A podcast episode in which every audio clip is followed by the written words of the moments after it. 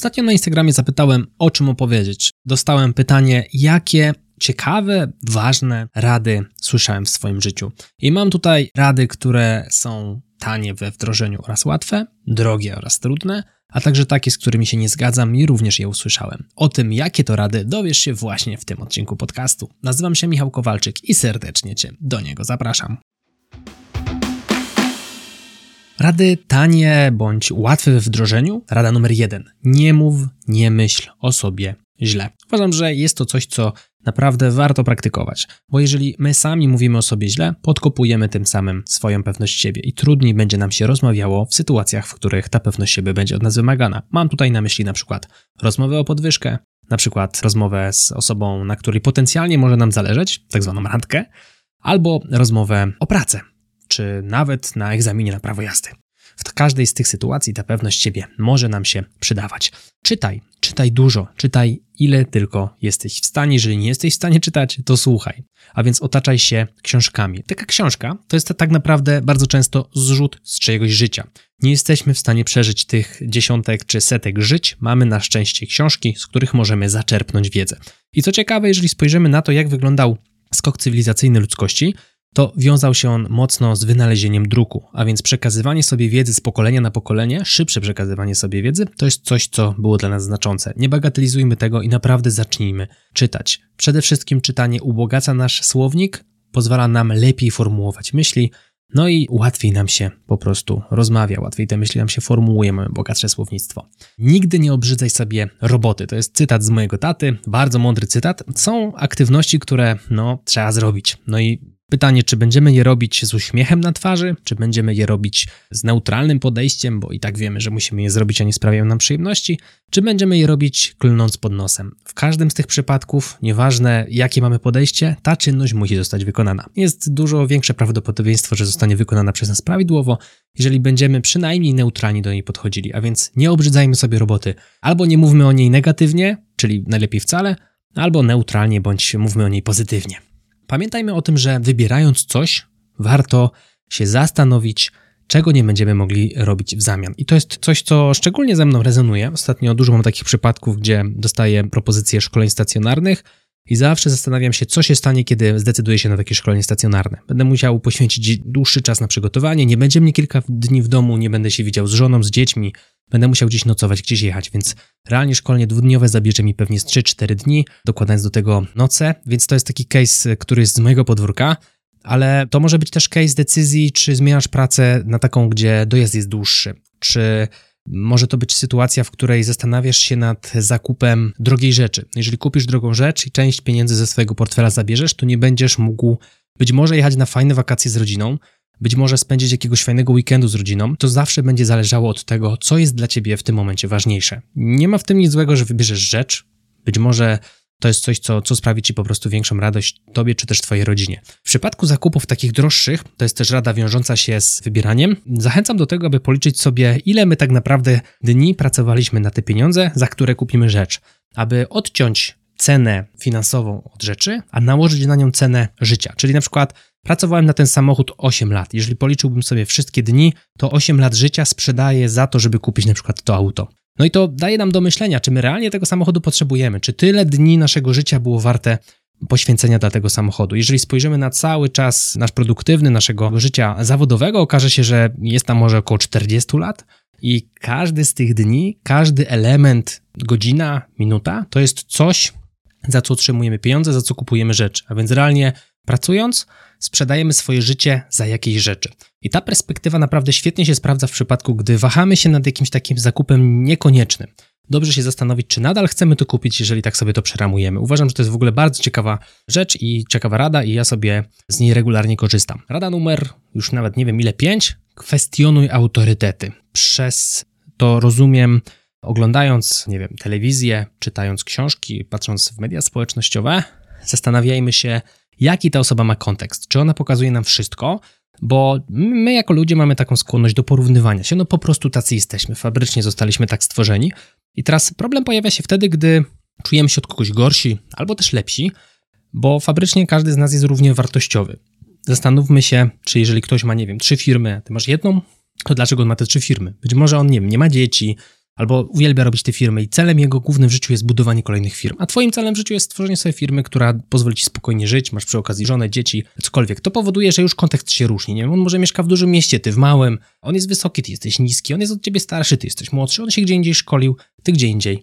No i co się dzieje? No okazuje się, że tych zmiennych jest na tyle dużo, że kontekst powoduje, uniemożliwia wręcz porównywanie się. A my tak lubimy. Patrzymy jedno zdjęcie, ktoś ma to, ktoś ma tamto już czujemy się od niego gorsi, nie? W jakiś tam sposób go oceniamy. Uważajmy na to, pamiętajmy, aby mieć na uwadze ten kontekst, bo to zdejmuje z nas po prostu takie uczucie, nie wiem jak to powiedzieć, tej ciężkości, że a ja już to tyle robię, jeszcze nie mam takich rezultatów. Spokojnie, jak na wojnie, może masz inny cel, na pewno masz inny kontekst. To jest dla mnie, osobiście u mnie to działa świetnie, jest to takie zbawienne zdejmuje to ze mnie ten ciężar.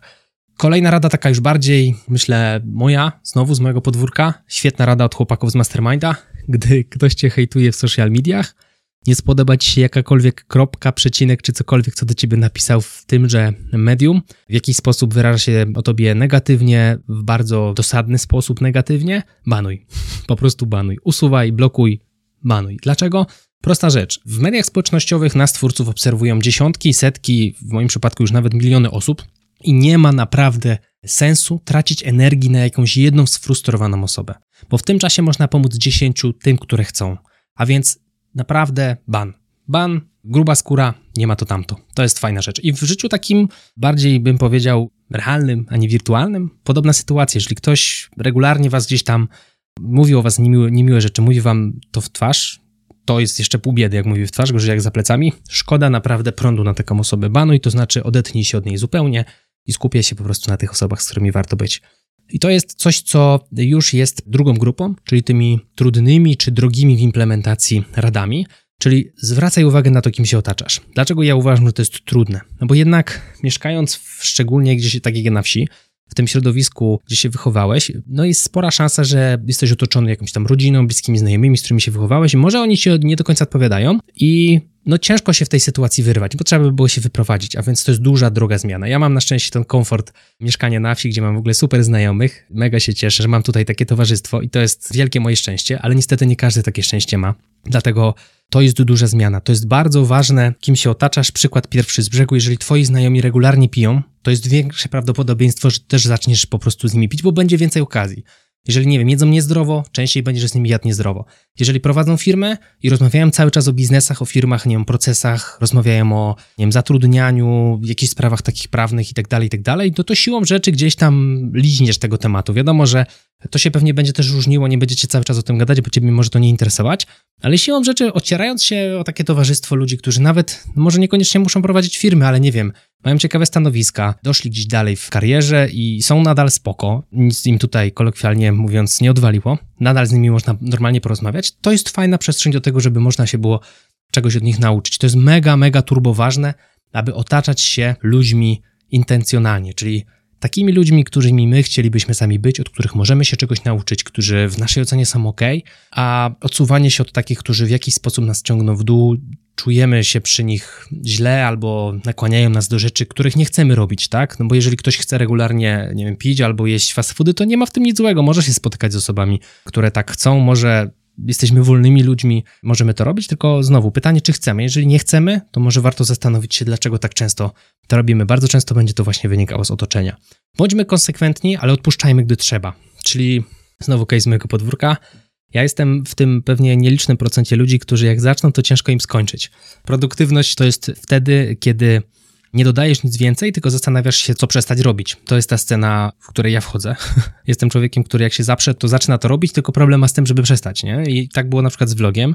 Nagrałem tam parę, 170 chyba odcinków, odcinki po, nie wiem, 50-100 odsłon. Trzeba było przestać to robić znacznie wcześniej, ale cóż, no, podjąłem się, to robiłem. Więc tutaj ten problem z odpuszczaniem był moim udziałem, pewnie nadal jest, jest mi ciężej, ale pamiętajmy, bycie konsekwentnym jest turbo ważne. To nie jest tak, że zrobisz coś przez tydzień czy przez miesiąc i przyjdzie rezultat. Czasami trzeba porobić pół roku, czasami trzeba porobić rok. Nie wiadomo, czy w ogóle ten rezultat przyjdzie. Czytałem ostatnio taki case youtubera, chyba największego teraz na świecie, MrBeast się nazywa. Gość przez chyba 8 lat inwestował każdą jedną zarobioną złotówkę w ten kanał i dopiero właśnie po 8 latach mu to tam mocno, mocno wybuchło. Także jak widać, konsekwencja long term, praca nad czymś nie zawsze, to nie, nie ma zasady, nie zawsze będzie dawała rezultat, ale jeżeli tego nie robimy, to nie mamy szans na ten rezultat, tak? Więc dobrze sprawdzać, dobrze zmieniać kierunki, dobrze wiedzieć, kiedy odpuścić, ale dobrze przede wszystkim być konsekwentnym, bo tak jak ja zbudowałem sobie tego Excelenta, no to zbudowałem go na konsekwencji, czyli regularne live, regularne Instagram Stories, regularne postowanie w mediach społecznościowych, czy ta, nawet ten podcast, mamy 150 odcinków, to jest odcinek właśnie 150, nie było tygodnia przerwy, a więc co tydzień ten odcinek się pojawiał od w zasadzie już prawie trzech lat. Niedługo trzecie urodziny podcastu to zleciało. Także no, ta konsekwencja jest czymś naprawdę ważnym. Życie to sinusoida i to jest trochę już głębszy temat, czyli jak spojrzymy na nasz nawet nastrój, czy to, co się koło nas dzieje, zazwyczaj jest tak, że przez jakiś czas jesteśmy bardziej radośni, a potem znowu jesteśmy smutni, a potem znowu jesteśmy radośni. I trzeba to po prostu zaakceptować, bo tak jest. Smutni to nie znaczy, że mamy stan depresyjny, tylko smutni to znaczy, że po prostu w trochę gorszym nastroju. I tak po prostu jest. Gdybyśmy cały czas byli ultra szczęśliwi, to nie wiedzielibyśmy, że jesteśmy ultra szczęśliwi. To jest zasada punktu odniesienia, tak? Gdybyśmy cały czas czuli szczęście, to nie wiedzielibyśmy, że je czujemy, no bo to taka inflacja, nie mamy punktu odniesienia. A gdy czasem jesteśmy smutni, no to czasem możemy czuć się po prostu bardziej szczęśliwi. Działa to w obie strony. A więc jest tak w życiu, i ja to widzę po sobie, widzą to po sobie moi znajomi, rozmawiamy też o tym. Tak po prostu jest, trzeba to zaakceptować, a nie na siłę próbować się uszczęśliwiać, kiedy jesteśmy smutni. Warto po prostu dać tym emocjom sobie po prostu być. Zastanów się, gdy z kimś rozmawiasz, czemu zwracasz na jego zachowanie, konkretne zachowanie czy jakąś cechę uwagę.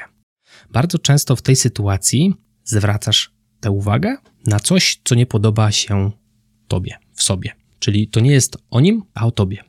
Czyli na, na przykład, nie wiem, zauważasz u kogoś to, że często korzysta z telefonu komórkowego. Być może to twój problem. Być może ciebie denerwuje to, że ciągle po niego sięgasz, dlatego zwracasz uwagę na to innym.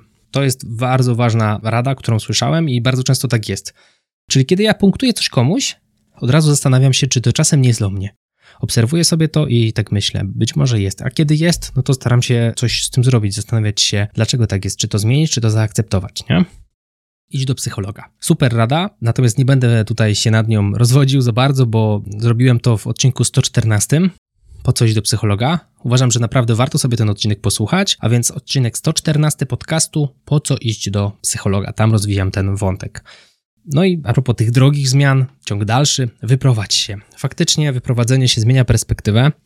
Najpierw od rodziców przeprowadziłem się do teściów, potem od teściów z żoną i dziećmi przeprowadziłem się już do swojego domu i jest różnica w perspektywie, jest różnica w tym, jak wygląda relacja z rodzicami i teściami. Jest okej, okay. nie chodzi o to, że się jakoś nie wiem, pogorszyło czy polepszyło, jest po prostu inaczej. I to jest faktycznie taka no, rada, kropka. Nie ma tutaj zbyt więcej do dodania. Jest na pewno inaczej i uważam, że warto było to przeżyć. Idź do stylistki, zmień samochód, zadbaj o siebie. Czyli znowu te rady drogie, z kategorii drogich. Wizyta u stylistki to jest wydatek, no znowu zależy od jakiej stylistki, kilka stówek, kilka tysięcy może. Zmiana samochodu na taki bardziej premium to jest wydatek pewnie kilkudziesięciu, może dla szalonych, szalonych albo pasjonatów samochodów kilkaset tysięcy złotych. Zadbaj o siebie. Po co to zrobić? Otóż dziwnie to działa, ale tak działa. Jeżeli zmienimy sobie, nie wiem, nawet strój, to inaczej nam się będzie rozmawiało z niektórymi osobami. Tak jak ja na przykład rozmawiam z, nie wiem, dyrektorami korporacyjnymi, to inaczej rozmawia mi się, gdy jestem ładnie ubrany, a inaczej rozmawiałoby mi się, gdybym był w dresie. Nie? Inaczej mi się rozmawia, jak mam, nie wiem, spoko sprzęt, spoko telefon, tytuł MVP Microsoftu, a inaczej, gdybym tych atrybutów nie miał. I właśnie po to w takie rzeczy można się zaopatrzeć, żeby trochę rzeczami podbić sobie pewność siebie. Tylko znowu trzeba na to uważać, bo chodzi o to, że to jest myśl, którą mi się dzisiaj w samochodzie pojawiła. Kiedy mamy takie fajne rzeczy, czujemy się ok, co się stanie, kiedy nam ktoś je zabierze? Chodzi o to, żeby też nie przesadzać, czyli żeby nie postrzegać siebie przez pryzmat tych rzeczy. Uważam, że dobrą drogą jest, gdy posiadamy takie rzeczy, poczuć ten poziom i zostać tam, nawet gdyby tych rzeczy już nie było. Czyli robimy to po to, żeby zrozumieć, jak to działa, żeby się tak poczuć i umieć się potem tak czuć bez względu na to, czy te rzeczy z nami są, czy tych rzeczy z nami nie ma, żeby nie wartościować się tym, co mamy. Żeby tylko rzeczy pomogły nam wyjść na jakiś poziom i tam na nim zostać. To jest uważam całkiem spoko. No i ostatnia grupa, czyli te, te rady, z którymi się nie zgadzam, czyli te, które słyszałem niestety często od rodziny, rodziców, pań w szkole, czy czasami tutaj gdzieś po rodzinie, takie może trochę starsze podejścia w stylu po śmiechu następuje płacz, czyli ogólnie nie wolno się cieszyć, bo zaraz będziemy płakać. Mocno się z tą zasadą nie zgadzam. Nie ufaj ludziom, bo cię okradną. No to jest moim zdaniem mocno ograniczająca rada, no bo powoduje, że no bez zaufania trochę ciężko jest pracować, trochę ciężko jest prowadzić firmę, trochę ciężko jest rozmawiać z ludźmi. Nie ufaj kobietom, bo cię wykorzystają. No to jest prosta droga do tego, żeby nigdy się nie zakochać i nie założyć rodziny. Tu jest takie fajne przysłowie, które zbija tą zasadę, czyli jeżeli boisz się poparzyć, to się nigdy nie ogrzejesz. To tak to działa. Każdy, kto jest bogaty, kradnie. To na wsi to, na wsi to często słyszę. No niestety, jeżeli ktoś komuś wiedzie się trochę powyżej średniej, jest często uznawany za jakiegoś złodzieja. Trochę teraz ostatnio już ten stereotyp opada. Natomiast dlaczego uważam, że ta rada jest zła? Nawet nie o to, co ludzie dookoła mówią, bo to jest mniej ważne. Bardziej chodzi o to, w co my wierzymy. Czyli jeżeli my wierzymy, że posiadanie bogactwa jest złe i jest utożsamiane z kradzieżą, to jak możemy chcieć być bogaci? Jak możemy dojść do bogactwa, skoro uważamy, że bogaci są złodziejami? Chcemy być złodziejami? Nie chcemy. Duże pieniądze nie są złe. Jeżeli uważamy, że są złe, to nigdy ich nie będziemy mieć. Tak po prostu. Nie możemy dążyć do czegoś, co uważamy, że jest złe, co świadczy o nas źle. Więc ja nie uważam, że bogaci są złodziejami. Uważam, że niektórzy bogaci są złodziejami, tak samo jak niektórzy biedni są złodziejami. Nie? No, w każdej grupie społecznej w ludzi znajdują się jakieś czarne owce. Nie? nie idź po podwyżkę, bo cię zwolnią. Jeżeli nie pójdziesz po podwyżkę, no to jej nie dostaniesz, albo dostaniesz jakąś małą inflacyjną. Tak po prostu. Bez wyjścia z taką prośbą, no jest ciężko otrzymać taką podwyżkę, po prostu. Dużo łatwiej, z dużo większą częstotliwością się otrzyma, gdy się o nią zapyta. To nie boli, można to zrobić, nikt cię nie ugryzie. Jak cię zwolnią, to znajdziesz nową pracę, nie? Jakby raz słyszałem o przypadku, gdy ktoś się zapytał o podwyżkę i został zwolniony. Miało to miejsce 30 lat temu u mnie na wsi. No, w jakimś takim małym, małym zakładzie kilka osób, jeszcze wszystko tam na czarno było robione. No to faktycznie, raz o takim przypadku słyszałem. Za 30 lat życia. Nie mów o sobie dobrze, czyli nie chwal się. No dlaczego nie mów o sobie dobrze? No jeżeli nie mówisz o sobie dobrze, to nie wierzysz sam w to, że jesteś, nie wiem, dobry, mądry, whatever, cokolwiek, masz jakieś kompetencje, które mogą się przydać na przykład, nie wiem, na etacie, w pracy, gdziekolwiek. Ja uważam, że mówienie o sobie dobrze jest ok. Nie chodzi o to, żeby mówić, ale to jestem fenomen, nie? W ogóle alfa i omega. No nie, ale możesz powiedzieć na przykład, nie wiem, świetnie tam mówię po angielsku, świetnie radzę sobie z Excelem. Nic w tym złego, to nie jest przechwalanie się, tylko to jest stwierdzanie faktu, nie? Jeżeli faktycznie tak jest i masz te kompetencje, ja nie widzę problemu w tym, żeby z dumą powiedzieć, że hej, no wypracowałem sobie to, tak?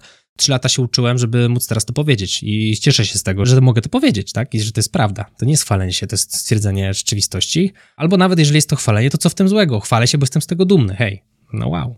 Nie wydawaj pieniędzy teraz, bo ci się kiedyś przydadzą. I to jest w ogóle super zdanie, które zbił mój przyjaciel Adam. Powiedział coś takiego, czyli w dużym skrócie, bądź bogaty, ale umrzyj jako biedak. To tak, no bo jeżeli całe życie chomikujemy kasę, tak cały czas, bo za chwilę się może przydać, a nie wiemy kiedy umrzemy, to nigdy nie nadejdzie scena, w której z niej skorzystamy. A na koniec dnia pieniądze są środkiem do tego, żeby żyło nam się łatwiej, przyjemniej, etc., etc. I tutaj wiadomo, chodzi o balans. Tu nie chodzi o to, żeby wydawać każdą jedną złotówkę, ale też nie chodzi o to, żeby być chomikiem i każdą jedną złotówkę chomikować, nie? Czyli trzeba znaleźć ten złoty środek pomiędzy, dobra, odkładam na emeryturę prywatną. Ja tak robię od 25 roku życia, odkładam te pieniądze, ale z drugiej strony mam też jakiś kapitał do, kolokwialnie mówiąc, przewalenia, czyli mogę sobie tam coś kupić. Nie telefon mi się zepsuł, to sobie kupiłem nowy, no jakby to jest moje narzędzie pracy, ale mógłbym chomikować i używać tego z połamanym wyświetlaczem, któremu się tam same guziki wciskają, mógłbym się męczyć z tym pewnie rok, dwa, czy ile by wytrzymał do następnego gdzieś tam upadku i już całkowitego rozbicia. No ale po co, jakby, po co się męczyć, tak? Tu cytat z Wojtka Bizuba. Po co się męczyć? To jest twoje narzędzie pracy. No to tak jakbyś był hydraulikiem i złamanym kluczem śrubki odkręcał. A więc naprawdę uważam, że tutaj balans jest potrzebny. Nie chodzi o to, żeby żyć na kredyt, jestem od tego daleki. Nie chodzi o to, żeby nie wiem, kredytować się konsumpcyjnie, bo trzeba nowy telewizor, nowy telefon i tak dalej, i tak dalej. Mam taką ochotę. Jestem fanem tej, tej drugiej strony, najpierw zarób, potem kup, ale też nie jestem fanem oszczędzania każdej jednej złotówki tak, tak ofan, nie? Tak mam tę złotówkę, to trzeba ją zaoszczędzić, bo się kiedyś może przydać. Tylko pytanie kiedy, nie? I pytanie, czy to kiedyś nadejdzie, bo jutro możemy umrzeć. Więc z jednej strony jasne, warto odkładać, z drugiej warto ten poziom oszczędności tak rozsądnie dopasować do naszej sytuacji, tak? Do naszej sytuacji. Nie dbaj o zdrowie, o jedzenie, nie ćwicz, bo ktoś tam kiedyś ćwiczył, miał 30 lat i tak umarł. Jakby nie wiem, czy tutaj jest coś do powiedzenia. No chodzi o to, że ogólnie nie wolno, nie powinno się ćwiczyć, czasami tak słyszę, bo ćwiczenie nam niszczy stawy, mięśnie, biodra, whatever. Jedzenie zdrowego to tam nie, bo to same tam, nie wiem, antybiotyki w, na przykład w kurczakach, czy tam w trawie opryski, no w zasadzie to nic nie można jeść, nic nie można pić. Nie wiem, jakie by to musiało być, żeby to jeść. To też jest jakaś dziwna rada, całkiem z biodra. Uważam, że nie. No jeżeli dbamy o zdrowie i dbamy o jedzenie, no to statystycznie będziemy żyć dłużej. Jasne, możemy dostać jakiegoś, nie wiem, nowotwora, nie daj Boże, albo innej choroby, albo nas samochód przejedzie za, na drugi dzień i umrzemy. No tak, ale to są rzeczy losowe i mogą mieć miejsce, ale nie muszą. Chodzi o statystykę. Statystycznie, jeżeli odżywamy się dobrze i dbamy o swoje zdrowie, no to będziemy statystycznie żyli dłużej. No pytanie, czy będziemy tym wyjątkiem od tej statystyki, czy też nie. Jeżeli będziemy wyjątkiem, w tą krótszą stronę, no to niestety mamy nie farta. Dobrze byłoby być powiedzmy w średniej albo powyżej, ale no nie zawsze możemy mieć to szczęście. Zwiększamy sobie jednak szanse na to, dbając o swoje zdrowie. O, i teraz z tych takich już naprawdę śmiesznych, skończ szkołę, skończysz studia, nie, skończysz, zaczęło się od szkoły, skończysz szkołę, to zobaczysz, nawet pójdziesz do szkoły, to zobaczysz, skończysz szkołę, to zobaczysz, pójdziesz na studia, to zobaczysz, pójdziesz do pracy, to zobaczysz, po ślubie zobaczysz, na swoim zobaczysz, będziesz miał dzieci, to będzie gorzej, zobaczysz. W każdej tej sytuacji coś zobaczę.